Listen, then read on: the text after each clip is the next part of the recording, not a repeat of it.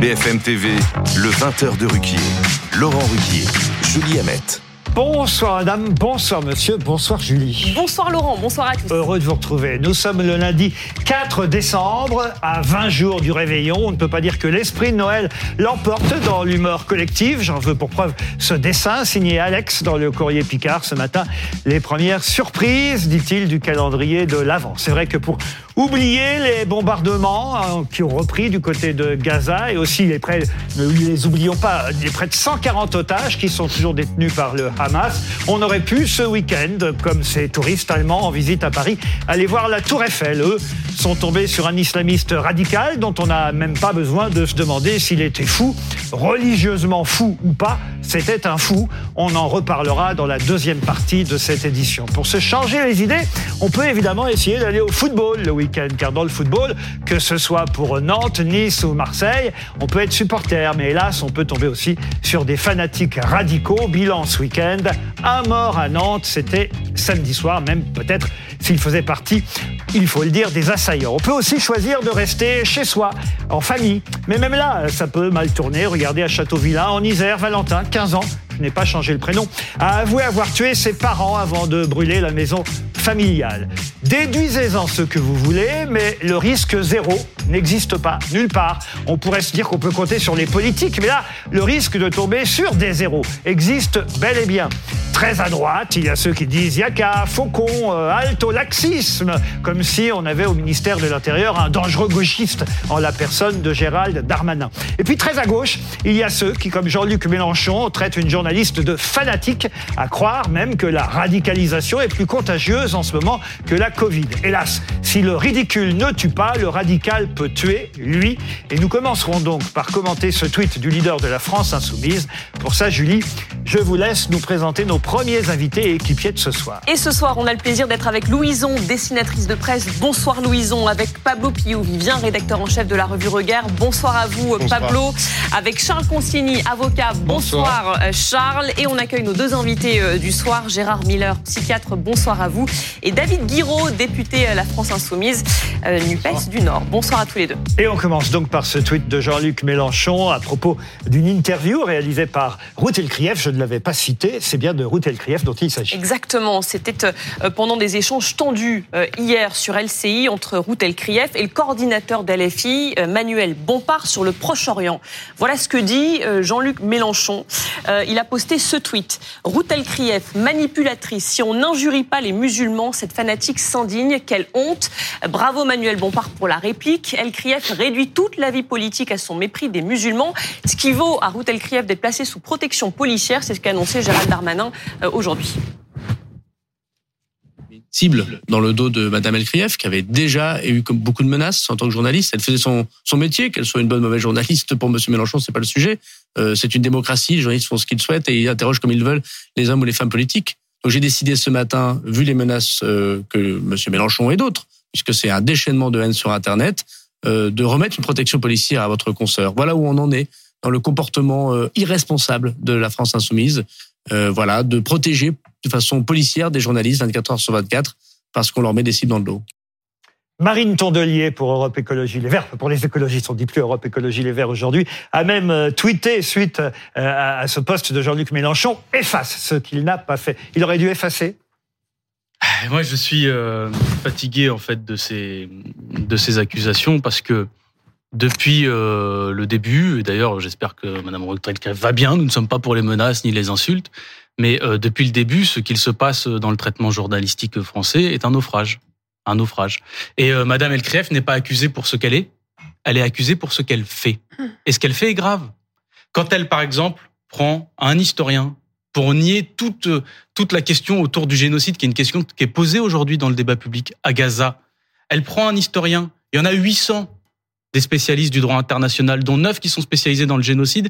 Il y a même pas un mois qui ont sorti une tribune pour dire, pour poser la question du génocide. C'est pas honnête. Mais vous savez bien que quand Jean-Luc Mélenchon dit qu'elle méprise les musulmans, quand, et Gérald Darmanin l'a dit d'ailleurs, on lui met, on lui met une cible dans le dos. Vous vous rendez compte de, de, de, du danger que ça représente vous, vous, Julie a raison, les, les, mots sont graves. tweet de Jean-Luc Mélenchon Les mots sont que, que vous puissiez l'accuser peut-être de manque d'objectivité. Après tout, ce ne serait pas la première journaliste à, à en vrai, manquer. c'est pas la seule. Euh, euh, je, je ne dis pas qu'elle en manque, mais je dis euh, ce ne serait pas la première. Il y en a d'autres. De là à l'accuser de fanatisme et effectivement de mépriser les musulmans, c'est beaucoup tout de même. Bah, je pourrais vous faire une liste longue comme le bras de ses déclarations sur les musulmans, mais là, en l'occurrence, il était question de la Palestine et, de Gaza. par exemple? De la Palestine et de Gaza. Alors, franchement, sur le voile, sur euh, la baya, etc., il y en a eu plein, vraiment plein.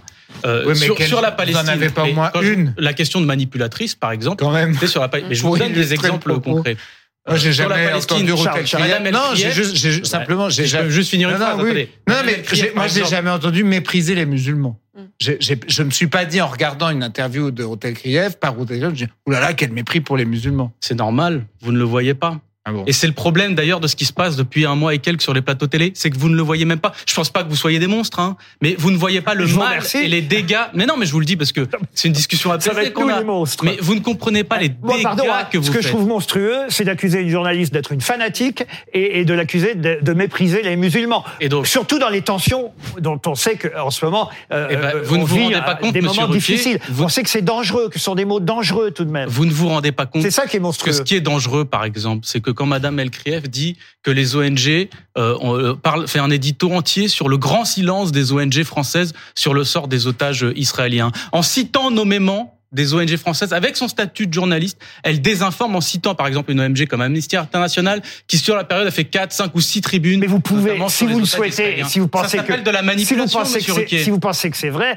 vous pouvez effectivement l'accuser de ça sans pour autant aller jusqu'à l'accuser d'être une fanatique Eh ben, et que- aller jusqu'à euh, dire qu'elle méprise les musulmans. Je suis assez d'accord avec, euh, euh, enfin je suis pas même assez d'accord, je suis complètement d'accord pour une fois avec Charles Consigny. Pardon, moi je, je- pour avoir entendu plusieurs fois Routel Krief, je ne l'ai jamais entendu mépriser comme vous le Eh dites ben, ou je comme vous le M. Mélenchon mais le dit. je- je vous réponds, Gérard Miller, vous ne vous en rendez pensez pas quoi compte du mal après je fais le tour que- des que ces des déclarations font.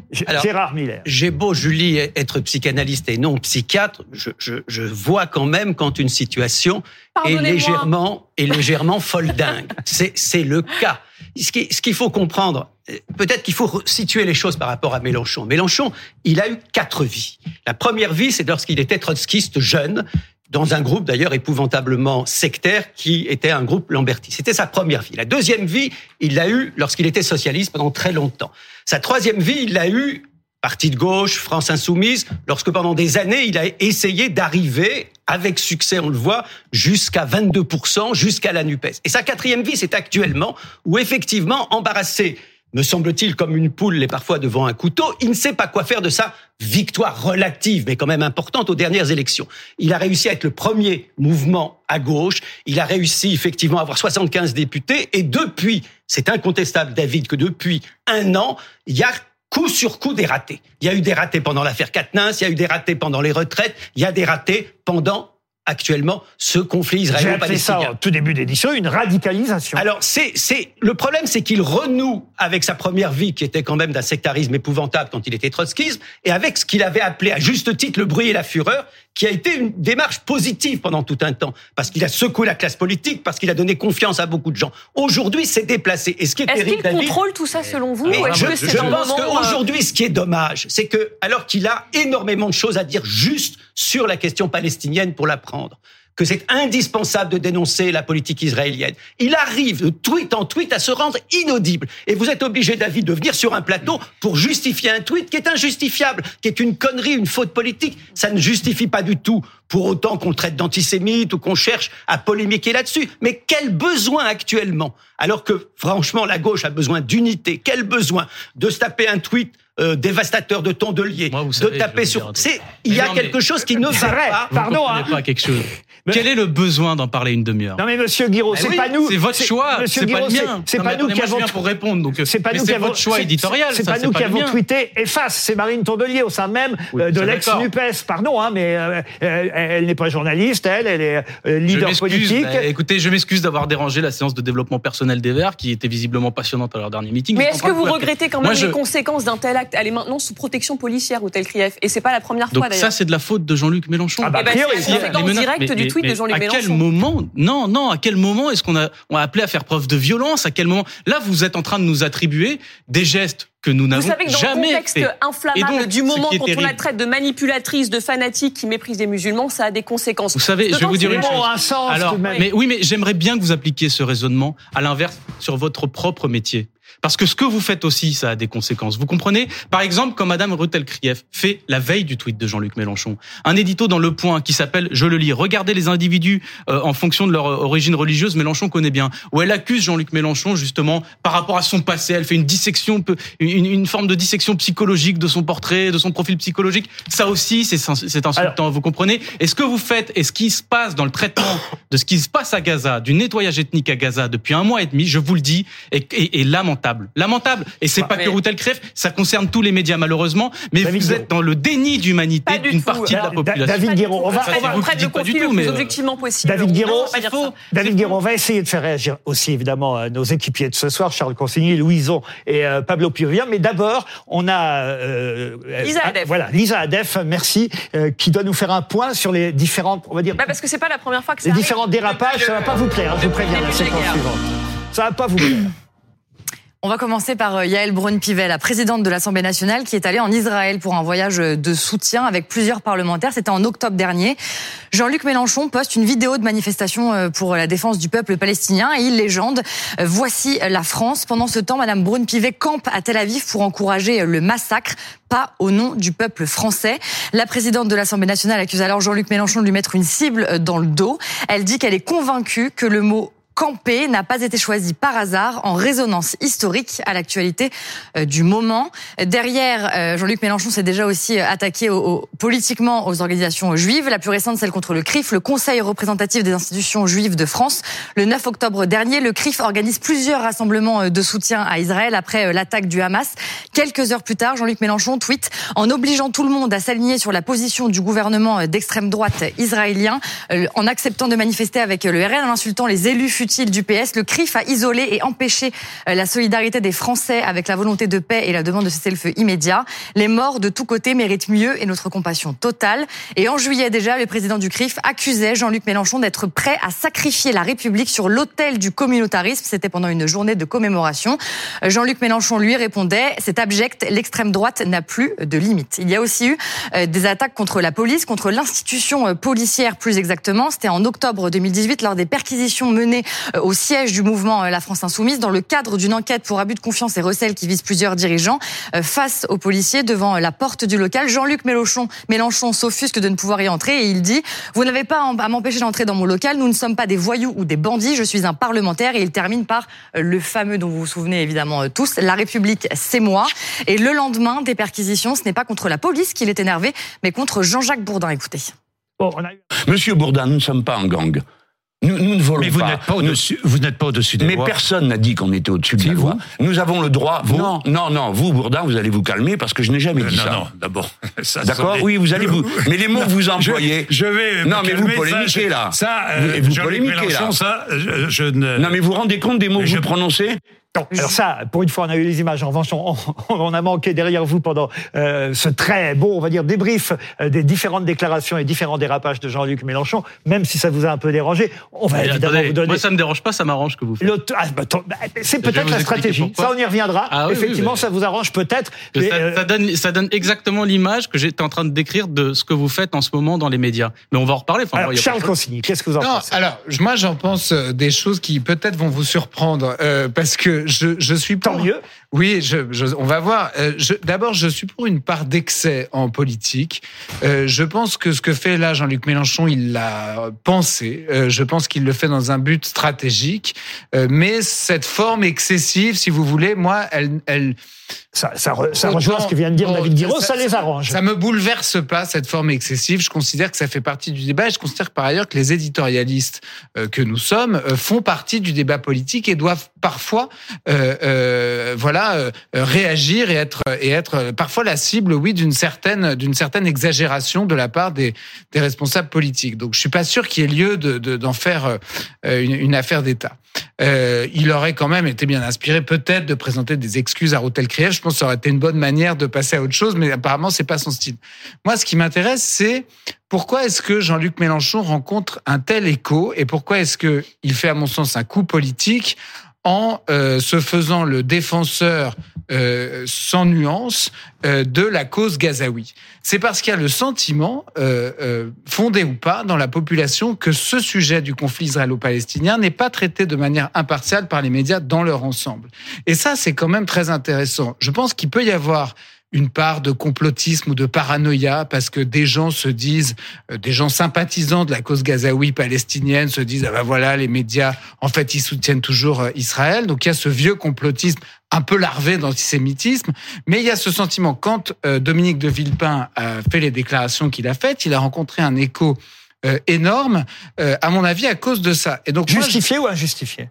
Alors, bah, ce que, ce que j'ai trouvé, son écho, je sais pas si moi j'étais, je souscrivais plutôt à ce que disait Dominique de Villepin euh, de façon générale sur ce conflit, en disant attention. euh, Donc vous trouvez euh, que ce qu'on en a fait donc, a ce que été je veux dire, injustifié ce que je veux dire, c'est que euh, je suis contre une réaction qui me paraît euh, euh, contre-productive de la part des médias, qui va consister à excommunier quelqu'un parce que euh, il aura eu euh, une pensée euh, euh, un peu, euh, soit un peu maladroite, soit excessive dans la forme. J'entendais récemment une éditorialiste qui disait euh, il faut maintenant dieudoniser Mélenchon, euh, il est très dangereux, euh, en fait il faut en faire Dieudonné, il faut le, il faut, il faut plus l'inviter.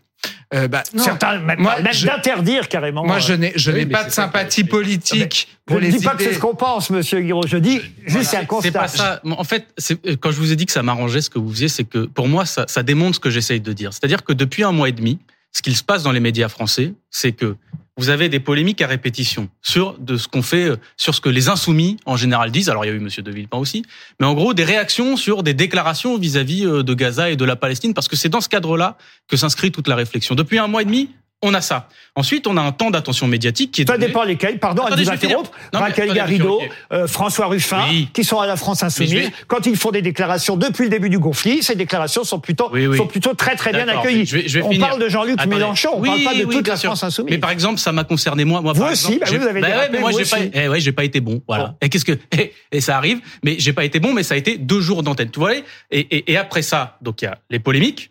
Il y a un autre bloc qui est normal sur, par exemple, la libération des otages israéliens, etc. Il y a un bloc de, de l'attention médiatique qui est donné à ça. Par contre, le temps d'attention médiatique qui est donné aux Palestiniens, il est ridiculement faible. Et c'est ça que moi je critique euh, depuis le début. C'est cette espèce de négation de l'hum- de l'humanité d'une partie Et alors, je vous de la assure que population ça fait un mois et demi euh, qu'on mondiale. couvre le conflit Par exemple, et qu'on parle beaucoup de la mais oui, situation mais- à Gaza. mais attendez, je veux pas que vous vous sentiez. peut pas dire je- qu'il a- non, mais oui, attendez, franchement, on peut pas je- dire qu'il a Laissez-moi finir une chose parce que, par exemple, là, on parle d'une journaliste, Routel Crève, qui est menacée. Moi, je, je, je, je la soutiens dans les demandes de protection si elle est vraiment menacée. D'accord? Tous les insoumis le font. Je pense. Vous en doutez Je suis.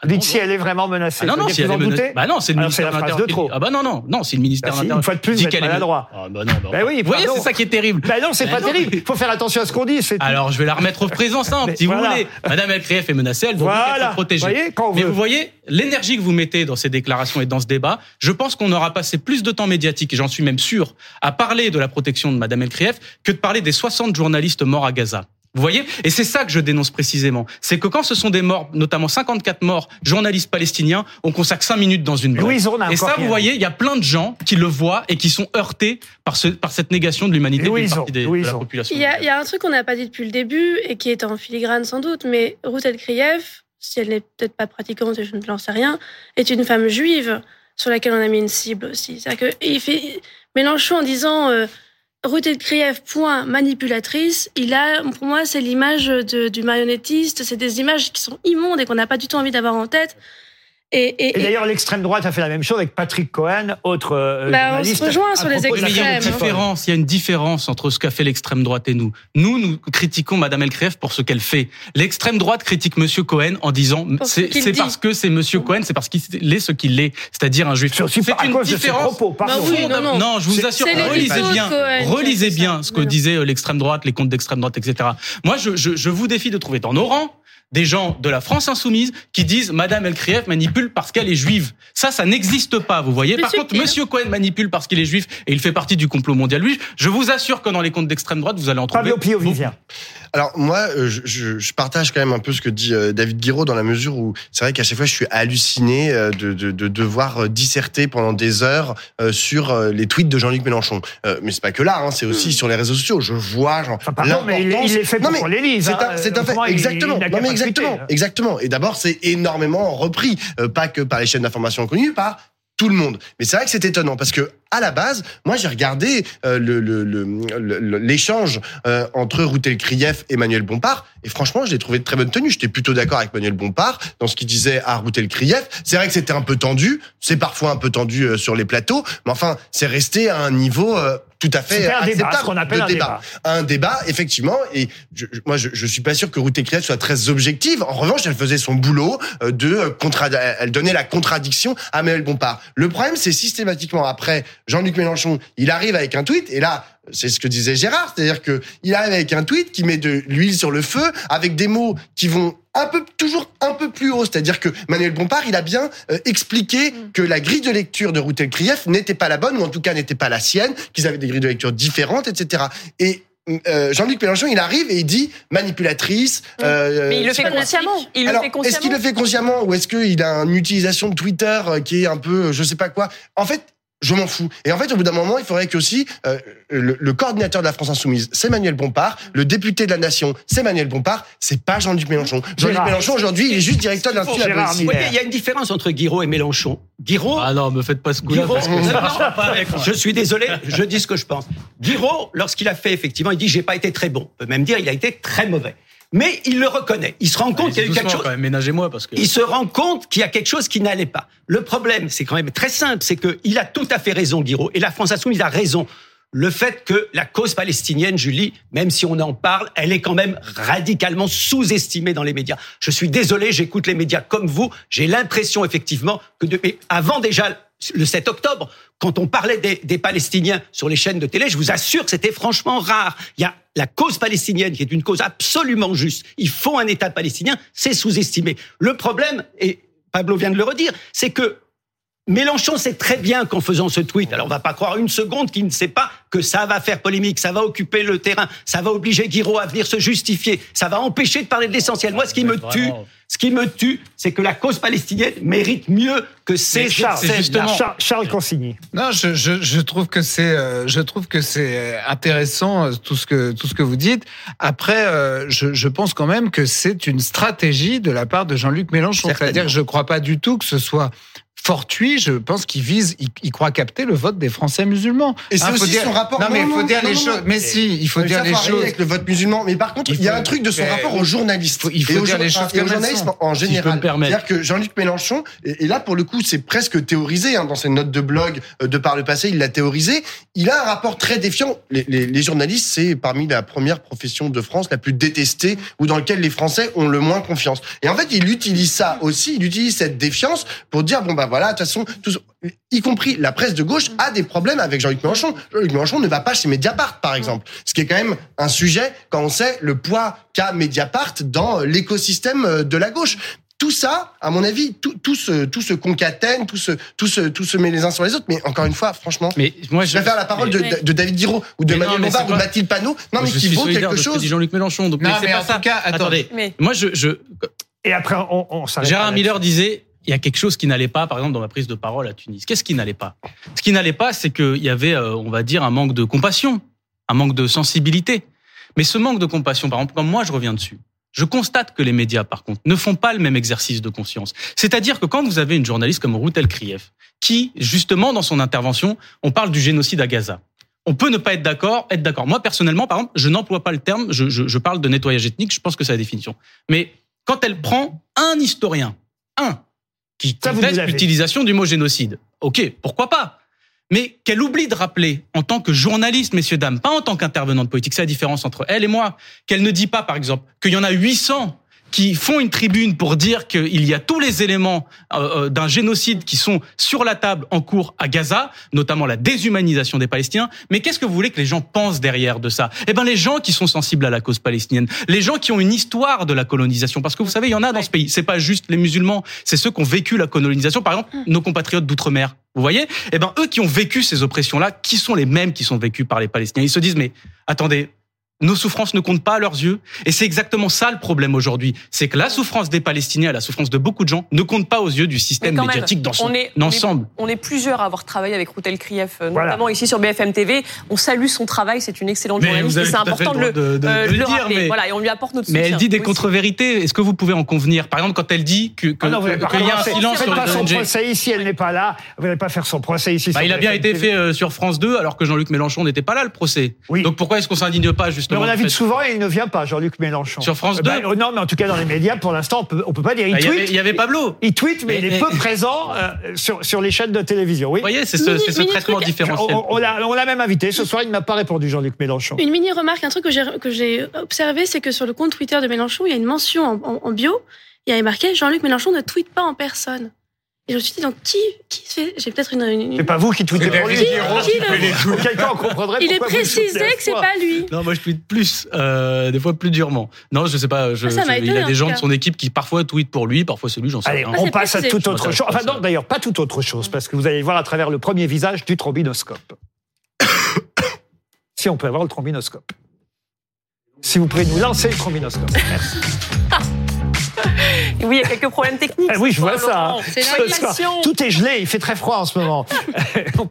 Donc le premier visage, c'est Anthony Blinken. Et oui, qui multiplie les visites au Proche-Orient depuis l'attaque du Hamas euh, en Israël le 7 octobre dernier. Trois fois, il y est allé euh, depuis le début de la guerre, le secrétaire d'État américain. Oui, et c'est vrai que justement, vous disiez qu'on parlait pas assez euh, des civils palestiniens. Eh bien, euh, le secrétaire d'État américain, le chef de la diplomatie américaine, lui-même a demandé à Israël, euh, en gros, hein, je vais, je vais y aller euh, caricaturalement, mais il dit aller mollo. euh, Je cite le chef de la diplomatie. Eh ben, il donc. est impératif qu'Israël agisse conformément au droit humanitaire international et aux lois de la guerre, euh, et aux lois de la guerre, même lorsqu'il est confronté à un groupe terroriste qui ne respecte ni l'un ni l'autre.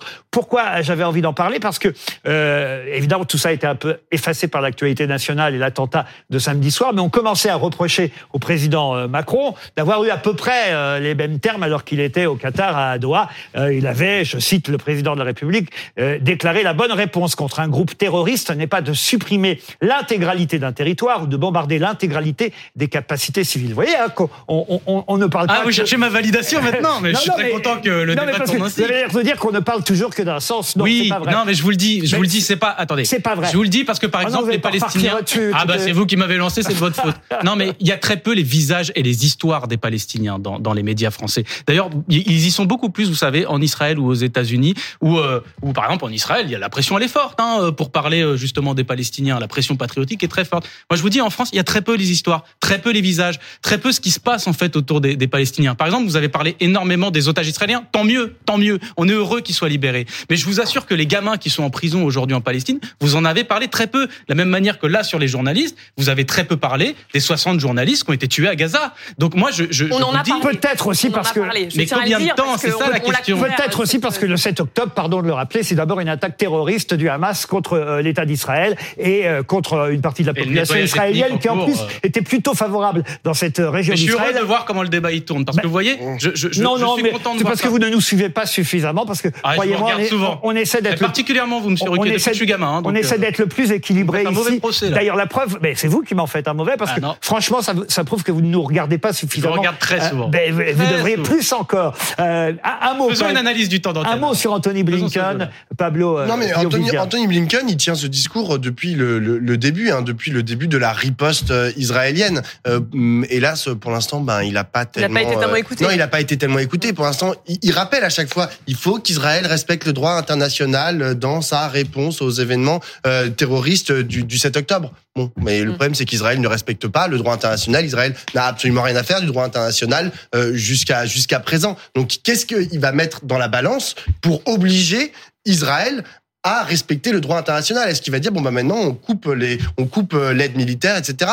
Pour l'instant c'est- pas parti comme ça donc à mon avis ça va faire chou blanc encore cette On visite. passe au visage suivant et chacun pourra parler sur un visage parce qu'autrement on va être très en retard. Le visage suivant, c'est celui de Jordan Bardella. Parce que vous vouliez réagir sur cette une de la tribune dimanche. Laurent, comment arrêter Bardella six mois avant les européennes? Oui, et aussi sur une de ses déclarations euh, aujourd'hui où il disait Je ne crois pas à la déradicalisation. Pas toujours facile à dire ce mot, la déradicalisation. Et, et- et beaucoup de gens lui ont répondu Mais on ne croit pas à la vôtre non plus de déradicalisation. Qu'est-ce que vous en pensez, vous, euh, Charles Consigny? Écoutez, je, je, je, moi, je, je, je, je ne veux pas que la politique française devienne une série euh, Netflix avec des jeunes gens qui présentent bien et dont on suit les, les, les, les avancées et, les reculs. Non, mais je, je, je, je- voilà, je, je considère, si vous voulez, Bardella, je vois bien, il y a une espèce de fascination pour ce, ce personnage dans le, dans le monde médiatique et je m'inquiète de voir euh, un, un univers médiatico-politique devenir de plus en plus étanche à l'extérieur et ne fonctionner plus qu'avec des gens qui ne font que ça.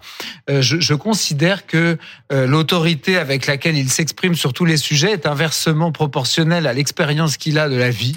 Et donc, je, je, je pense que la sphère médiatique et politique lui donne une place délirante. Un dernier visage, et c'est moi qui ai choisi volontairement ce monsieur qui vient de nous quitter à l'âge de 92 ans. Ça dirait aux gens de ma génération beaucoup. On parlait football, enfin je parlais football en début d'émission, rappelant ce drame qui a eu lieu à Nantes. Ce monsieur, il s'appelait Michel le Millénaire. C'est une autre époque euh, du football. C'est un monsieur qui a entraîné Laval pendant des années. C'est lui qui a fait euh, remonter Rennes euh, en première division. À l'époque, on disait première division et non pas Ligue 1. Et c'était le football comme on l'aimait, le football de Michel le Millénaire. Un monsieur à qui le football français doit beaucoup, le football régional. Et je voulais voilà saluer tous les supporters de ce petit club de Laval qui a même connu la Coupe d'Europe grâce à ce monsieur dans les années euh, 80. C'était il y a 40 ans. En 83, ils avaient même battu un club important en Ligue des Champions. On ne disait pas Ligue des Champions, pareil, on disait Coupe d'Europe euh, à l'époque. Mais en tout cas, hommage à Michel Le Millénaire qui nous a quittés. Voilà pour ce trombinoscope. On n'a pas eu le temps de faire tous les visages, mais ça comptait pour moi de parler de ce monsieur qui vient de partir. Dans un instant, on se retrouve pour d'autres actualités, d'autres sujets évidemment. Ce sera après ce court moment publicitaire. À tout de suite.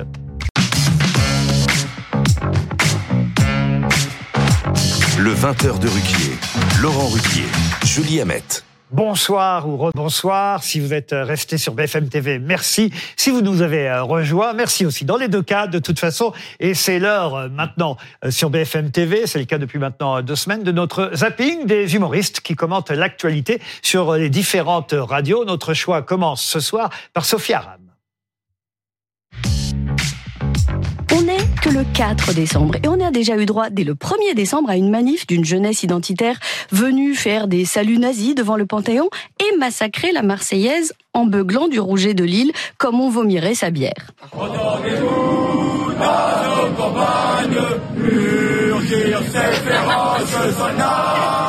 Et Dieu sait qu'il faut être féroce et assez peu patriote pour murgir, c'est ce qu'ils disent, dans nos campagnes et massacrer de la sorte l'hymne national. La députée Renaissance Oui. Caroline Janvier a, elle, reconnu une consommation excessive de drogue et d'alcool parmi les parlementaires. On savait que l'Assemblée nationale était parfois une cour de récré. On découvre que c'est une cour de récré à Kingston, en Jamaïque. Ça explique plein de choses. Nos politiques ne sont pas mauvais. Ils sont juste complètement défoncés. S'ils s'écoutaient leur cœur, les députés seraient tous en sarouel. Yael Braun-Privé aurait des dreadlocks. Et le mardi, lors des questions au gouvernement, si Alexis Corbière prenait la parole, ce serait pour demander à Elisabeth Borne Wesh, ouais, Babou, t'aurais pas du matos là, il y a, y a mon banc qui est, qui est vide là. Arnaud, ce week-end, les écologistes, justement, ont officiellement lancé leur campagne pour les élections européennes avec à leur tête euh, Marie Toussaint. Marie Toussaint a aussi organisé une séance de boutithérapie. Ah oui, ça, c'est- Alors vous n'êtes pas Ça, prêts ça, pour ce qui va suivre. Allez-y, racontez-nous. Donc c'est une danse du fessier, hein. C'est un twerk avec euh, les militants et les responsables politiques. Alors je sais que c'est très efficace, le, le bien-être par la Mm. Bien danse, sûr. la thérapie par l'art, je comprends. Est-ce que c'est à sa place dans un meeting politique, la thérapie bien-être? Parce qu'à la fin, t'as quand même Yannick Jadot qui twerk, quoi. Je pense que je pense qu'Édouard Balladur, il a eu des tas de problèmes dans sa vie. Jamais en meeting, il a fait Je vous demande de tous checker votre boutique. Allez, Gérard Larcher, on ondule du bassin. On prend exemple sur Eric Ciotti, qui a un, qui a un petit cul de cycliste qu'on a envie de claquer. On a appris la bonne nouvelle pour les JO d'hiver de 2030 après une bataille acharnée, épique, dossier contre dossier, argument contre argument. On a triomphé des autres candidatures. Vancouver, Lillehammer, Calgary, Oslo. Ah pardon, on me signale qu'il n'y avait pas d'autres candidats en fait. On était tout seul. Et là, je salue le climato-optimisme de Madame Oudéa Castéra. Prévoir des épreuves de ski en Savoie en 2030, c'est comme prévoir une beach party au Touquet un 15 janvier. La prise de risque est totale. hein. Si vous voulez être sûr qu'il y ait de la poudreuse, c'est pas à Albertville qu'il faut organiser les JO, c'est au Sénat. À mon avis, en 2030, il y aura toujours plus de neige dans les narines de Joël Guerriot qu'à Avoriaz. Should listen to me. Should I remind you that we are going to organize the Olympic Winter Games in Saudi Arabia? Je vous rappelle que nous allons organiser les Jeux Olympiques d'hiver en Arabie Saoudite. It's 40 degrees, but we're gonna have some bobsleigh. Allah. 40 degrés, mais on va faire du bobsleigh. There is gonna be snowboard in a country that where it's not snowing. Allah. On va faire du snowboard dans un pays où il ne neige pas. And I can't wait to see some gays ice skaters with gays clothes on gay ice. J'ai hâte de découvrir les patineurs artistiques. Zaborom comme les périls. Est-ce que vous trouvez normal toutes ces aberrations euh, écologiques? But what's normal today? Qu'est-ce qui est normal aujourd'hui? Look, China. It's the most polluted country in the world. La Chine est le pays le plus pollué du monde. But China is the biggest solar panel manufacturer. Mais la Chine est le plus grand fabricant de panneaux solaires. Isn't it crazy? Huh? They make solar panel without seeing the sun because of the pollution. C'est comme si la Bretagne produisait des parasols. Vous avez peut-être reconnu Alexandre Cominec aux côtés de Daniel Morin. Avant, on a vu Mathieu Noël, Arnaud Demange, Philippe Cavrivière pour RTL, RMC et France Inter, entre autres. C'était notre tous au poste quotidien, un autre demain soir à peu près à la même heure. Mais on revient maintenant à l'actualité euh, sérieuse, même si parfois les humoristes commentent aussi euh, l'actualité euh, sérieuse. On va revenir, hélas, sur cet événement tragique qui a eu lieu samedi soir autour du pont de Birakeim, attentat islamiste et aussi ratage psychiatrique. Et on accueille pour en parler sur ce plateau Brice Hortefeux, euh, député européen Les Républicains, ancien ministre de l'Intérieur. Merci à vous d'avoir accepté notre invitation. Euh, Guillaume Fard, consultant police-justice pour BFM TV. Et on est avec le psychanalyste et non pas psychiatre, Gérard Miller. Bonsoir à vous, euh, Gérard.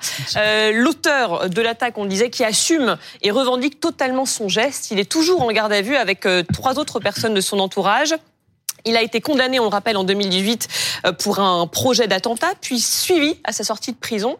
Et la question, c'est est-ce qu'il y a eu des, ratés, des ratés dans le suivi? Gérald Darmanin dit oui, mais seulement pour le côté euh, psychiatrique. On écoute le ministre de l'Intérieur. Nous avons fait le maximum dans le cadre de la loi euh, actuelle. En tout cas, les services du ministère de l'Intérieur ont fait le maximum. Voilà quelqu'un qu'on a arrêté en 2016, qui qui s'est converti à l'islam en 2015, très jeune, qui a fait quatre ans de prison. Il a fait l'intégralité à quelques jours près euh, de sa peine de prison, qui a été suivi judiciairement. Et grâce à ce suivi judiciaire, le médecin psychiatre a pu de nouveau faire une injonction de soins parce qu'il a une maladie mentale manifestement très prononcée.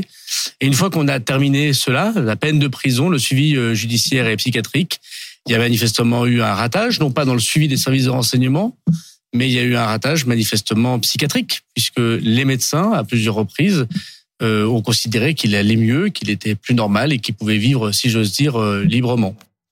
Guillaume Fard, on peut vraiment parler de ratage psychiatrique? Bah, en tout cas, ce qui est sûr, c'est qu'il y avait euh, des avis contradictoires de la part euh, des médecins, que le dernier rapport dont on a eu connaissance ici à la rédaction, il date du 23 avril euh, 2023, et euh, les psychiatres disaient qu'il n'y avait pas de risque sur le plan psychiatrique, en tout cas, et que ça ne- et qu'il ne présentait plus de dangerosité psychiatrique. Il avait cessé de prendre son traitement depuis même l'année 2022, et euh, faut- enfin, force est de constater qu'il a, il est néanmoins passé à l'acte. Donc, est-ce que le passage à l'acte résulte exclusivement de sa radicalisation et qu'on pouvait considérer que sur un plan médical, euh, il était en tout cas stabilisé Ça reste un débat contradictoire de médecins, euh, mais le ministre de l'Intérieur lui renvoie la balle euh, du côté des psychiatres en disant, eh bien, euh, il y avait des débats contradictoires qui étaient arrivés à la conclusion non unanime d'ailleurs, hein, euh, que euh, il était plus ou moins stabilisé, en tout cas qu'il représentait pas de danger sur le plan sur le plan psychiatrique, et que le raté viendrait euh, viendrait de là. Mais en creux, ça pose la question du suivi euh, des personnes qui souffrent de troubles psychiques et psychiatriques et qui sont par ailleurs radicalisées. Il y a quand même 20% des personnes inscrites au fichier des signalements pour la prévention de la radicalisation à caractère terroriste, le FSPRT, qui souffrent de troubles psychiatriques, c'est-à-dire une sur cinq, 20% de 20 000. C'est quand même pas négligeable. On va évidemment revenir euh, sur cet aspect psychiatrique. Je vais vous laisser la parole, Charles Consigny. Mais d'abord, faisons quand même euh, parler Monsieur Hortefeux, qui a accepté notre invitation, qui est aujourd'hui député européen, mais dont on se rappelle évidemment euh, qu'il fut ministre de l'Intérieur. Ce sont toujours des situations difficiles quand on est ministre de l'Intérieur, quand on vit ce genre d'événement. Euh, le risque zéro n'existe pas. Non, le risque zéro n'existe pas. Moi, j'ai eu la chance, à vrai dire, vous avez rappelé que j'avais été ministre de l'Intérieur, j'ai eu la chance de vivre une période euh, où il n'y a pas eu d'attentat. Mais des menaces d'attentat, oui. Donc si la question c'est euh, physiquement comment un ministre de l'Intérieur le vit, bah, il le vit extrêmement durement. Euh, J'ai été, par exemple, réveillé plusieurs fois la nuit, c'est notamment une fois à 4 heures du matin, où on me dit attention, les services américains et les services d'un pays euh, du Maghreb, donc des indications concordantes, nous signalent qu'aujourd'hui, c'était en 2010, il va y avoir un attentat sur trois sites. Mais on ne sait pas si c'est euh, des sites parisiens, le Stade de France, la Tour Eiffel et par exemple le RER, ou si c'est un site à Paris, un site à Lyon, un site à Marseille. Bon, donc c'est sûr que euh, quand on est à 5 heures du matin en réunion avec les responsables du renseignement, les responsables de la police, les responsables de la gendarmerie, et qu'on se dit à tout moment il peut y avoir une difficulté, c'est sûr que c'est très angoissant. Si la question que vous me posez aussi, c'est quelle peut être l'attitude du ministre de l'Intérieur aujourd'hui face à ce qui, ce qui se déroule, bon, c'est d'abord accepter que c'est un constat d'échec. Quand il y a un attentat, quand il y a un mort d'homme, c'est naturellement un constat d'échec. Est-ce que la raison est exclusivement sur un plan euh, sanitaire, médical? Euh, Je, je n'en sais rien. Mais euh, ce que je sais, c'est deux choses. La première, c'est que notre pays est aujourd'hui hors zone de conflit, le troisième pays au monde cible de menaces terroristes. Nous sommes le troisième pays au monde et le premier européen. Que ça fait euh, 46 attentats, si l'on compte celui du week-end, depuis 2012. 273 victimes, plus de 1200 blessés. Et ça veut dire que l'opinion publique, je ne sais pas comment autour de cette table, vous êtes tous des connaisseurs de, l'opinion publique, mais en tout cas je le ressens comme cela, c'est que l'opinion publique est passée progressivement de la sidération à l'incompréhension, euh, de l'incompréhension à l'inquiétude, de l'inquiétude à l'anxiété et de l'anxiété à l'exaspération. Rappelons qu'il y a eu pense- 72 attentats déjoués depuis 2013. Oui. Important de rappeler Bien sûr, bien sûr. Je dis 46 attentats qui, ont, qui se sont malheureusement déroulés, ce qui fait qu'encore une fois, pour, en Europe, nous sommes une situation très particulière.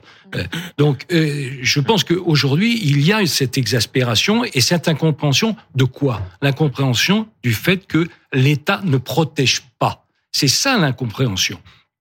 Donc, est-ce qu'il n'y a rien à faire?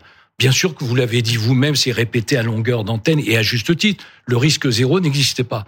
Mais, vous savez, vous, beaucoup ironisent sur le fait qu'il y a des changements de texte, des changements de, de réglementation, des changements de loi. Non, eh, la société évolue et ce qui veut dire que le cadre législatif doit évoluer. Donc il y a des évolutions qui sont nécessaires sur à la suite de ces attentats et de ce qui s'est déroulé.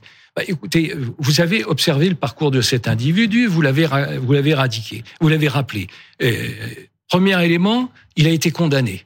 Il a été condamné pour deux choses. Il a été condamné pour euh, euh, vouloir partir en Syrie et il a été condamné euh, pour avoir envisagé des attentats. Deuxièmement, on sait aujourd'hui qu'il a été en lien, en lien numérique, pas physique bien sûr, avec les auteurs des attentats terroristes contre le père Hamel, contre les policiers de Magnanville, et contre tout, tout ce qu'il y a eu comme terroriste, Paty, contre. Samuel Paty, bien sûr. Il a été en, en, en liaison avec eux. Donc, et il a effectué, Gérald Darmanin l'a dit à juste titre, il a effectué l'essentiel de sa peine de prison. Donc ça pose plusieurs sujets. Premier sujet, que fait-on? Vous avez évoqué les, les fichiers S. Aujourd'hui, le chiffre, bon, je ne sais pas si vous avez des chiffres plus actualisés que les miens, mais enfin, c'est en gros 30 000. Et sur les 30 000, il y en a 17 000 qui sont fichés pour euh, euh, mouvance euh, islamiste, et là-dedans, il y a à peu près 15 qui sont des étrangers. La question, c'est qu'est-ce que l'on fait maintenant avec les étrangers qui sont des fichiers S? Est-ce qu'il peut pas y avoir de mesures préventives Alors, c'est- c'est c'est ce à quoi on va essayer de répondre. Tout de suite, Oui. je vous interromps parce que j'aimerais avoir l'avis de Gérard Miller euh, là-dessus. Lui qui est psychanalyste, lui qui connaît bien et d'ailleurs qui a fait même un documentaire sur ce sujet, sur euh, le danger psy et ceux qui sont dehors, euh, peut-être trop nombreux d'ailleurs. Alors, le, film que j'avais fait s'appelait La folie à l'abandon. Pourquoi est-ce qu'aujourd'hui tout le monde psychiatrique et au-delà est vent debout? C'est parce que on a le sentiment que depuis quand même un paquet d'années, la psychiatrie, alors c'est peut-être pas la seule euh, à être ainsi, c'est le parent pauvre de la médecine. On a retiré un nombre incalculable de lits, on a supprimé un grand nombre de postes, et donc effectivement les psychiatres sont fous furieux de constater qu'on les attaque au moment où effectivement il y a eu quoi? Je dois dire que ratage psychiatrique, c'est insensé. Heureusement qu'il n'a pas dit bavure psychiatrique. On voit bien qu'en disant ratage psychiatrique, il considère que la psychiatrie ne devrait jamais se tromper sur le passage à l'acte. Or, qui a un tout petit peu fréquenté le monde de la psychiatrie sait que le passage à l'acte, c'est extrêmement difficile à anticiper. Le passage à l'acte, c'est aussi le suicide. Si, si on était capable d'anticiper euh, les suicides, il n'y en aurait pas autant qu'il y en a aujourd'hui. Le passage à l'acte, ça peut se faire effectivement au moment où quelqu'un arrête sa prise de médicaments. Ça peut se faire aussi au moment où les personnes continuent de prendre leurs médicaments. Donc, considérer que le psychiatre qui à un moment donné dit j'ai le sentiment que du point de vue psychiatrique, cette personne peut sortir, considérer qu'il est responsable au même titre que le policier, que celui qui le surveille, de tout ce que va faire ensuite le patient, ça n'est pas juste. Parce qu'effectivement, il y a des erreurs de diagnostic qui peuvent être faites. Et surtout, il faut bien comprendre que même si cet homme est un malade mental, ce qui semble être le cas, c'est pas pour ça que ça n'est pas un salaud, c'est pas pour ça non plus qu'il n'a pas une part de responsabilité. Quand vous dites maladie mentale. C'est un mélange des deux, évidemment. C'est un mélange des deux. Et donc, je trouve que se dé- défausser sur la psychiatrie, moi, je ne suis pas pour attaquer le ministre, mais qu'il n'attaque pas non plus la psychiatrie, parent pauvre de la médecine. Charles Consigny. Non, je, je pense que c'est dangereux de se de s'en remettre euh, entièrement à la psychiatrie pour euh, des faits euh, euh, criminels ou terroristes. C'est c'est c'est une solution confortable, mais malheureusement c'est pas euh, euh, conforme à la réalité. C'est une manière de se dédouaner? Euh, bah, euh, là, en l'occurrence, s'agissant du ministre Darmanin, oui, je pense que c'est clairement une manière de faire en sorte que la faute ne retombe pas sur ses propres épaules. Et je crois que c'est précisément ce qui est en train de se passer, puisqu'on parle tous de bavure psychiatrique, enfin pas de en bavure. gros, c'est d'essayer d'expliquer le trou dans la raquette. psychiatrique. Euh, euh, si tous les euh, toutes les personnes qui adhèrent à l'idéologie islamiste étaient fous, euh, ça ferait quand même beaucoup de fous. Il y avait des dizaines de milliers de combattants en Irak. Ils n'étaient pas tous euh, schizophrènes. Euh, ils n'étaient pas tous atteints de, de, de pathologies psychiatriques. Euh, donc, je, je pense que c'est une manière euh, un peu un peu confortable de pas voir une réalité qui est plus dure à voir, plus plus incompréhensible pour nous et qui, à mon sens, c'est la vraie question qui doit se poser. C'est pourquoi est-ce qu'en France, dans un pays où quand même on essaye tous ensemble de faire en sorte d'être dans un pays dans lequel les jeunes peuvent se projeter dans quelque chose de de de de, de plaisant et de, et de et de et de pacifique. Pourquoi est-ce qu'en France on enfante, euh, puisqu'il était né en France de parents non musulmans, si je crois bien, convertis, venu d'Iran. Pourquoi Il s'est converti en France- 2015. Pourquoi en France on enfante des gens qui euh, basculent dans euh, l'islamisme radical? C'est, c'est- Moi, je trouve que c'est ça la vraie question. Euh, et pourquoi aussi il y a un tel angle mort sur la détention, puisque ce jeune homme, il a fait, je crois, quatre ans de prison. Il est sorti. Il était déjà radical avant, mais il est sorti pire qu'il était rentré en prison. Donc même cette solution entre guillemets un peu bête et méchante de la détention. Il est sorti pire, mais il a su cacher qu'il était sorti pire. Alors, Parce il que a- manifestement, alors, autrement, on l'aurait pas il a- laissé. Oui, il a pratiqué ce qu'on appelle la takia, qui est une technique bien connue maintenant euh, de, de, de dissimulation et qui vise à, à cacher ce qui montre qu'il était d'ailleurs très radicalisé, à mon avis, pas si fou. Parce qu'il faut quand même pas être si dingue pour être suffisamment pas dingue pour faire une takia qui trompe y compris des enquêteurs aguerris. Voilà, je trouve que c'est ça toutes les questions que ça pose. Et enfin, je, je finirai par Ça pose après, quand même, Pablo et Louise. Ça pose quand même, c'est vrai, une dernière question sur laquelle il faut pas avoir de tabou et à mon sens pas euh, naïvement euh, brandir l'état de droit en pensant que ça nous empêche d'agir. C'est pas vrai. Euh, on peut faire plein de choses dans le cadre de l'état de droit, mais ça pose la question de la surveillance post exécution de peine. C'est-à-dire, ils ont exécuté leur peine, mais ils restent dangereux. On ne doit pas s'interdire de faire quelque chose pour les surveiller si on a des moyens de penser qu'ils sont encore dangereux. Jordan Bardella a parlé de prison à vie aujourd'hui, Pablo Pio. Non mais ça, je, je pense qu'effectivement il y a ce suivi euh, par euh, les institutions euh, judiciaires et éventuellement euh, policières, mais il y a surtout la question du suivi euh, psychiatrique euh, en l'occurrence, qui est, euh, comme l'a rappelé Gérard, par manque de moyens très souvent euh, défaillant. Euh, mais je voulais revenir en fait par rapport à euh, en fait de, de- de- des attentats hein, qu'on voit ou des tentatives d'attentats qu'il y a sur le territoire français. En fait, auparavant, on avait des attentats qui avaient, qui avaient des commanditaires. C'était très bien organisé, il y avait des cellules, etc., avec des gens en fait qui répondaient à des à des ordres. Aujourd'hui, les attentats dont on parle, euh, c'est ultra individuel, c'est autoproduit quoi. C'est-à-dire que en gros, le, le- et c'est pour ça que ça se psychiatrie. C'est pour ça qu'on parle tout d'un coup de, la, de, de beaucoup de psychiatrie, de psychologie, etc. Parce qu'en gros, vous avez un type qui est euh, tout seul devant son ordi, euh, qui qui euh, effectivement est en relation numérique être influencé, avec des mais en gens, cas, qui est influencé, il y a pas d'organisation collective. Exactement, et qui tout d'un coup prend un couteau, euh, c'est-à-dire des armes qui sont euh, C'est ce que la très propagande simples. lui dit de faire. Exactement, oui, mais ce que la propagande, Donc, mais il n'y a pas pas de lien direct, mais il n'y a pas de lien, il n'y a pas de, il y a pas d'acte de, de commande, et c'est pour ça qu'on parle de psychiatrisation. Et après, une dernière chose, je pense qu'il ne faut pas opposer la radicalisation versus la psychiatrie, ça n'a aucun sens. La et- et radicalisation et, la après. psychiatrie, ça va ensemble. Monsieur, monsieur le député européen. Mais euh, je suis euh, d'accord à moitié, à vrai dire, avec ce que vous venez de dire. Bon, il y a une évolution très claire hein, sur le terrorisme, c'est qu'il y avait en- encore quelques années, tout récemment, la menace était exogène, c'est-à-dire effectivement une commande extérieure, et qu'elle a évolué vers une menace plutôt endogène, c'est-à-dire à l'intérieur. En revanche, moi, je suis assez nettement en désaccord avec ceux qui expliquent que, en gros, que ce sont des loups solitaires. Ça, je n'y crois pas du tout.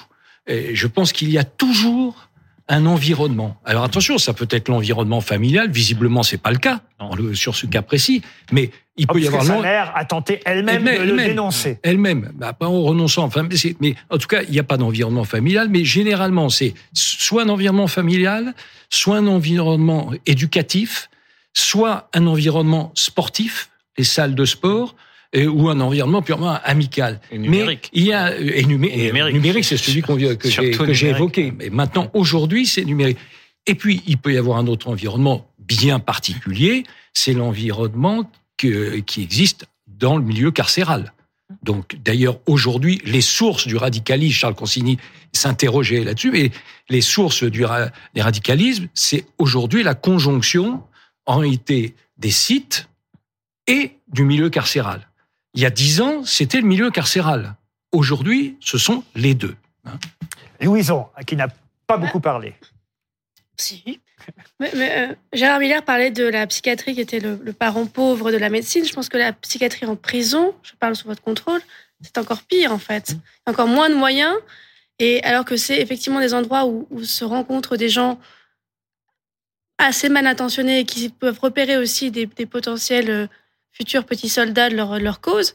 Et que tant qu'il n'y aura pas de moyens, euh, et dans la psychiatrie euh, de, ville enfin, et celle de prison, euh, on aura des, non Vous pas des loups solitaires. Vous n'avez pas l'air d'accord, Non, Charles. je suis pas tout à fait d'accord parce que ça, c'est, je trouve aussi en France, dès qu'un truc marche pas, on dit ah bah on manque de moyens. Ah non, C'est- la psychiatrie, c'est C'est quand même une manière. Oui, mais en l'occurrence, euh, il n'y a pas plus expertisé par des psychiatres que quelqu'un qui est soupçonné d'avoir commis des faits criminels puisqu'il subit euh, un Ça, voire deux. C'est pas le suivi, ça c'est l'expertise pour le Oui, oui. procès, ça n'a rien à voir. D'accord, mais ah oui, d'accord, mais enfin, ne- ça n'est pas que ça, puisque bon, déjà, ce, ce, ce garçon qui est là, euh, qui va être ou qui est déjà mis en examen, je sais pas à quel stade on en est de la de la procédure. Il est toujours en garde je à pense vue, qu'il est toujours en garde à euh, vue, parce que les, gar- les gardes à vue. euh, sont progressivement levés. C'est l'entourage de la famille qui est, qui est- enfin c'est la famille dont les gardes à vue ont été levés, c'est l'information qu'on a. Ah, est la sienne, elle peut durer jusqu'à garde à vue. 96 Donc, heures. il a déjà été expertisé une première fois en garde à vue. Il va l'être ensuite Mm. Pendant l'instruction euh, criminelle.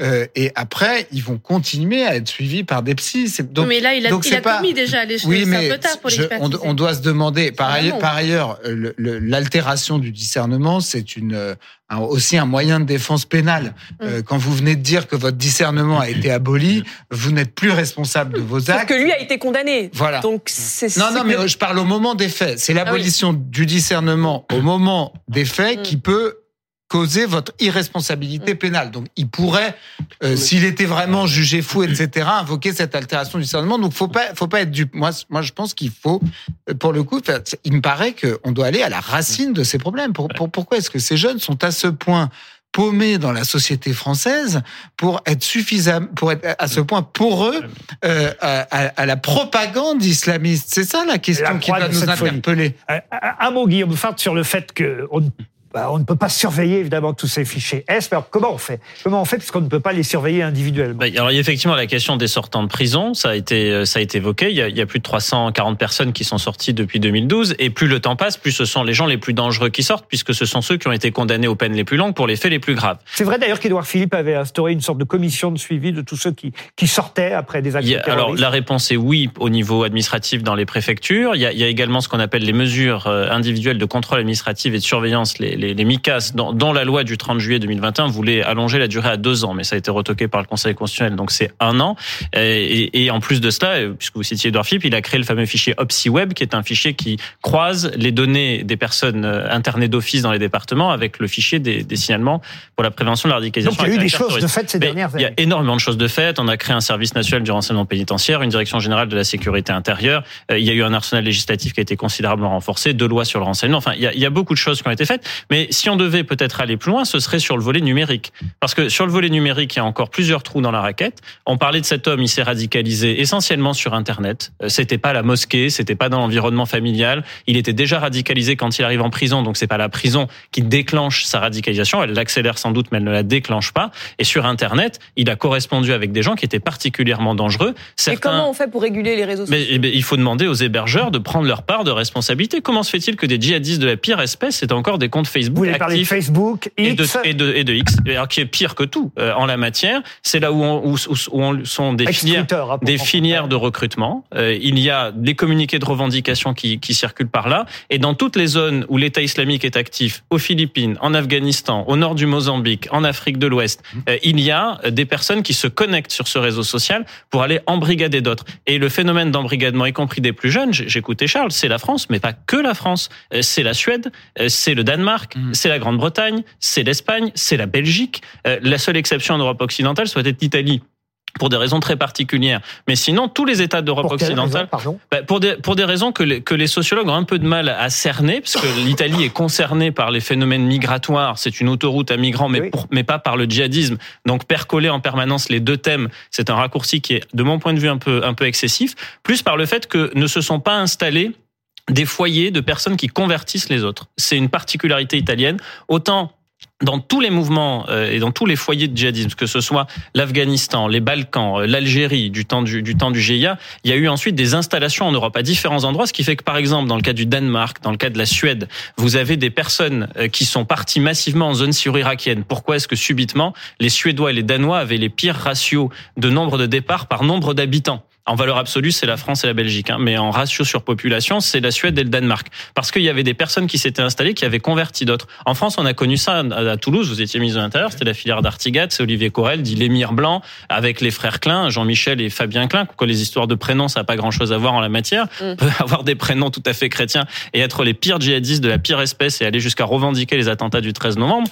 Mais euh, parce qu'il y a des personnes qui, à un moment donné, se sont installées et ont converti d'autres personnes. Et c'est ça qui est inquiétant. L'Italie n'a pas eu cela. Elle a rejeté ce phénomène, mais tous les autres États euh, occidentaux ont été contaminés en la matière. Pris sorte-feu parce qu'il nous reste deux minutes après. Non, mais je- je- tout à fait, ce qui a été dit est tout à fait juste. Effectivement, la part des Français qui sont partis vers le djihad était quantitativement très impressionnante parce que au minimum, c'est 1490, enfin 1500 en tout cas. Bon. Euh, non, il y a un élément aussi euh, qui est national, c'est que euh, le Conseil constitutionnel en 2017, si mes souvenirs sont exacts, a euh, refusé d'admettre euh, comme un, de, reconnaître comme un délit la consultation de sites euh, djihadistes. Et donc euh, deux fois absolument. Et ça c'est précisément quand dans les éléments, l'addition des mesures qu'il faut prendre. Il faut certainement rebâtir un texte pour pouvoir euh, représenter le représenter. Faire que et consulter obtenir- un- consulter un site, un site djihadiste Bah, soit malgré tout, délit. c'est pas de la curiosité enfantine quand même. Ça Oui, veut dire que si on le consulte, ça veut dire qu'il y a quand même quelque chose qui se passe. Gérard Miller, est-ce que vous croyez en la déradicalisation? Parce que Jordan Bardella dit on n'y croit pas et donc c'est pour ça qu'on veut mettre en place une rétention de sûreté systématique, voire à vie. Je crois qu'un pour un certain nombre de gens, ils peuvent changer. Je crois aussi qu'il faut admettre, alors euh, laissons Bardella de côté, qu'il faut admettre, par exemple chez certains pervers, qu'ils ont trouvé leur objet de jouissance quelque part et que même après X années de prison, ils en changeront pas. Donc c'est ça qui est terrible parce qu'effectivement, on a l'idée que la prison doit notamment aider à la réinsertion. Ça n'est pas le cas pour tout le monde. Qu'est-ce qu'il faut faire? C'est pas aux psychanalystes de le dire. Si on n'y croit pas, on ne croit plus en l'humanité. Si on ne croit pas que l'homme peut changer, l'être humain peut changer, on ne croit plus en l'humanité et à la capacité, en fait, à la société précisément euh, d'aller vers un mieux. Alors c'est ça, il faut croire que l'homme peut changer et en même temps ne pas être surpris s'il ne change pas. Exactement. Vous croyez euh, à ce qu'ont fait les Américains avec Guantanamo, par exemple? C'est peut-être ce qu'il faudrait chez nous? Ah, non, certainement pas. Certains l'appellent de leur vœu. Pardon? Certains l'appellent de leur vœu. Et c'est pourquoi j'en parle, évidemment. Non, mais on peut parler des Khmers rouges, on peut parler du stalinisme aussi. Vous savez, vous limitez pas aux Américains. Hein. Mais il y en a, enfin pour le coup, euh, ni les Khmer ni euh, l'URSS ont- euh, existent aujourd'hui. Guantanamo, de- ça existe toujours. hein. C'était des Enfin, lavages de cerveau. Mais ça existe toujours Guantanamo, c'est ça le problème. Ce sera les derniers mots sur ce débat. Merci, monsieur Hortefeux, d'avoir accepté notre invitation.